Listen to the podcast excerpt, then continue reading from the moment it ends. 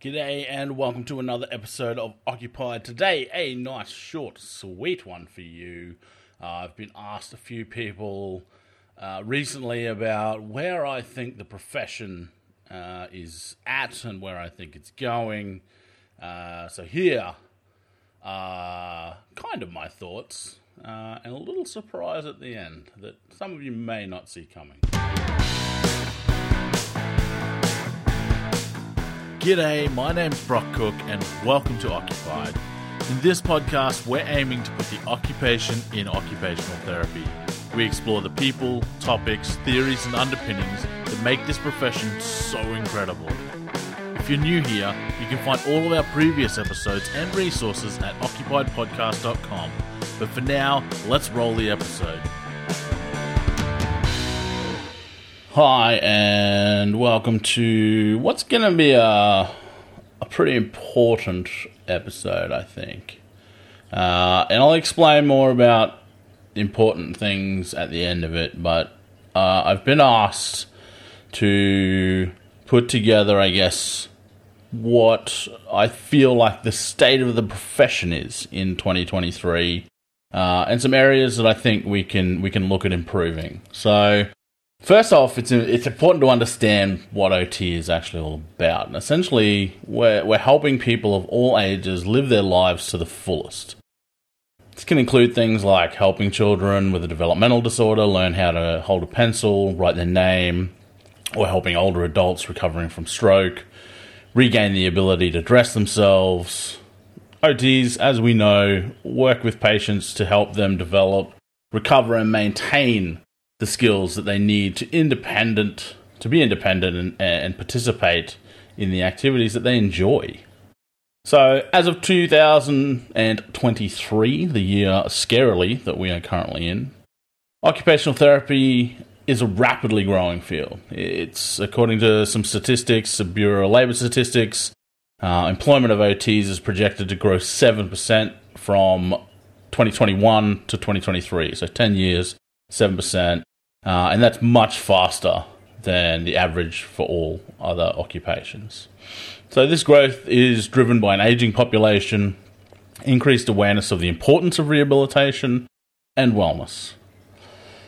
One area where OT could improve is in addressing the needs of unserved populations. Now, this can include people living in rural areas, uh, those who are low income, those from minority communities, etc. These populations often have less access to healthcare services, including occupational therapy. OTs can work to improve access to care for these populations by collaborating with other healthcare providers, I reckon, uh, and using telehealth, uh, which we're all very familiar with after recent years. Uh, using telehealth technology to, to reach patients who may not be able to, to come into an office or a clinic. Another area for improvement is the use of technology in OT. Uh, people know that I'm quite passionate about that. So, while there are many OTs using technology to help patients in their recovery, um, things such as virtual reality and video games, etc., there's still a lot of room uh, for improvement, a lot of room for growth in that area. So, for example, using sensors and other wearable technologies can give OTs real time information about a patient's movements and progress. I mean, we do it for our own fitness, etc. Why can't we incorporate it into uh, patients' care? Uh, it may help to be able to tailor some of our treatments more effectively. Uh, lastly, I think OT could also improve in terms of research. This is something we've spoken about quite a few times. Uh, while there is a growing body of research on the effectiveness of occupational therapy, there is still a need for more studies to be done in order to fully understand the benefits uh, for our profession, of our profession. We need that evidence to be able to advocate for ourselves. Additionally, OT, we really need to focus more on client centered approach. Uh, this focus on patient perspectives and their goals rather than a disease centered approach with a focus purely on an illness. overall, I still think OT is a vital profession that is is helping more and more people live their lives to the fullest. There are certain areas where the profession could improve, such as increasing access to uh, caring for those underserved populations, using technology more effectively, and obviously conducting more research. But I believe that with these continued efforts in these areas, OT can continue to make positive impact on people's lives in the future. So that's what I think. Well, actually, that's not what I think. Because that entire thing was generated by an AI generator. I didn't write a single word for it. I asked it to provide me with a thousand words in casual language on the state of occupational therapy in 2023 and where the profession could improve generally, I reading it.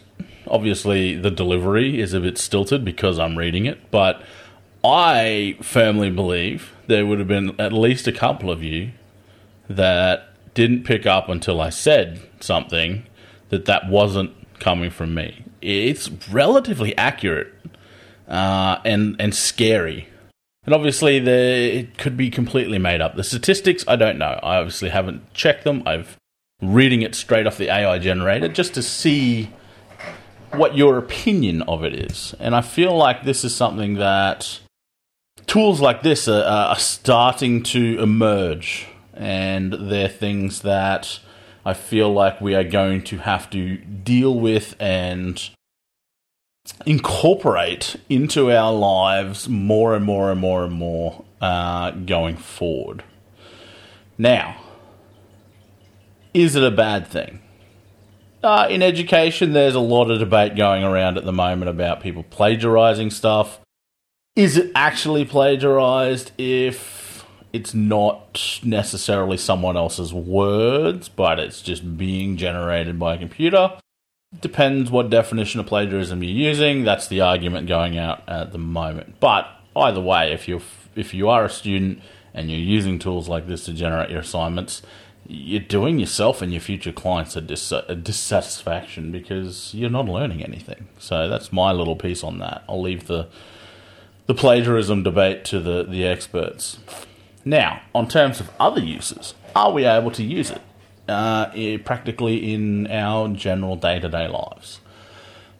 Potentially, I can see there may be some useful methods uh, for it to at least do some of the legwork in some uh, projects that we need.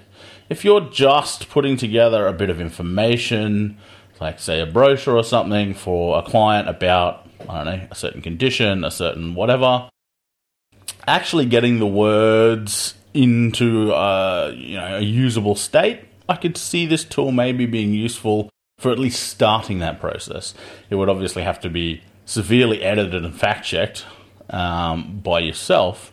But I could see tasks like that, the menial tasks, um, being handled by systems like this in the future.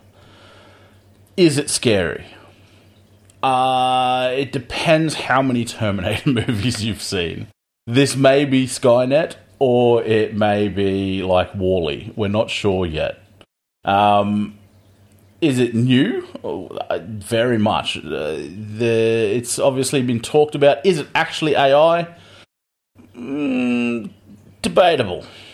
Um, again, depending on your definition of what artificial intelligence is. Is it an actual live being? Definitely not.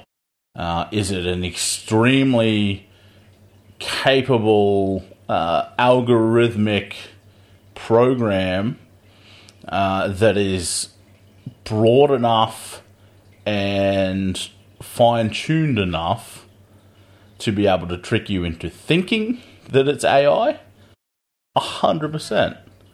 Especially if you thought that that's what I was giving you at the start of this podcast.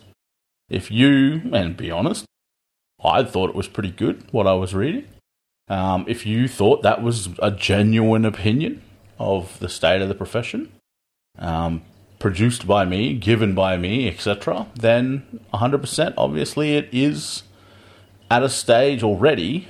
I say already, but it's been being developed for 40 years, but it is at a stage where it can, at least in some instances, um, fool people into thinking that it is a genuine, genuine artificial intelligence. Does this change how we work? Well, probably a little too early to tell that exactly. Like I said, I can foresee. I mean, I'm not saying it's going to be uh, rolled out across the world like tomorrow, but I could foresee tools like this being used for those more menial tasks, more menial sort of writing tasks, etc., going forward in the future. I can see them being abused. Uh, like I was said before, plagiarism, that sort of stuff. I can definitely see them being misused. Um, so it'll depend on the, the safeguards that you put in place for your particular context as to how um, those are managed. Obviously, it's a big topic at universities at the moment. Um, so there a lot of different unis are trying to brainstorm different ways of managing it. Some are on the sort of complete, oh my god, block it, don't let it in end of the spectrum, and some are the more like, no, it's going to happen regardless. Let's see how we can manage to embrace it end of the spectrum. Um, but everyone's sort of it's it's an extremely important part of our technological history, I believe, and this is genuinely my my perspective this time.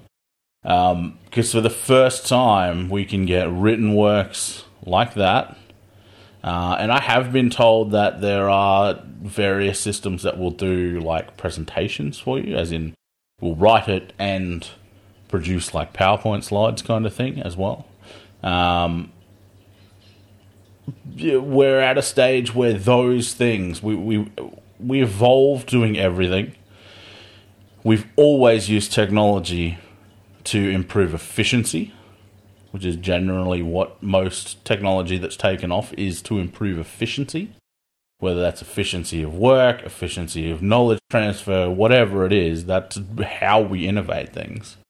So I think if this kind of technology is going to take off, it's going to be efficiency uh, the reason for it happening. So I just wanted to bring that to people's attention because I'm uh, maybe behind the times. I know this is this particular one. I'm not promoting any particular one because I know there's a couple of them around. This particular one's been around for a couple of years. Um, but I feel like it's only just at the moment taking off. So I just wanted to bring that to your attention.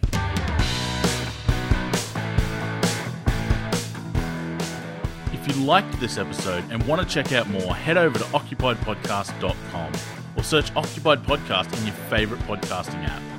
If you have thoughts or reflections on the topics discussed today, please do get in contact. We'd love to hear from you.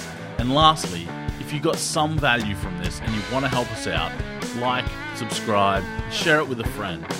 Remember, be good to yourself, be good to others, and always keep occupied.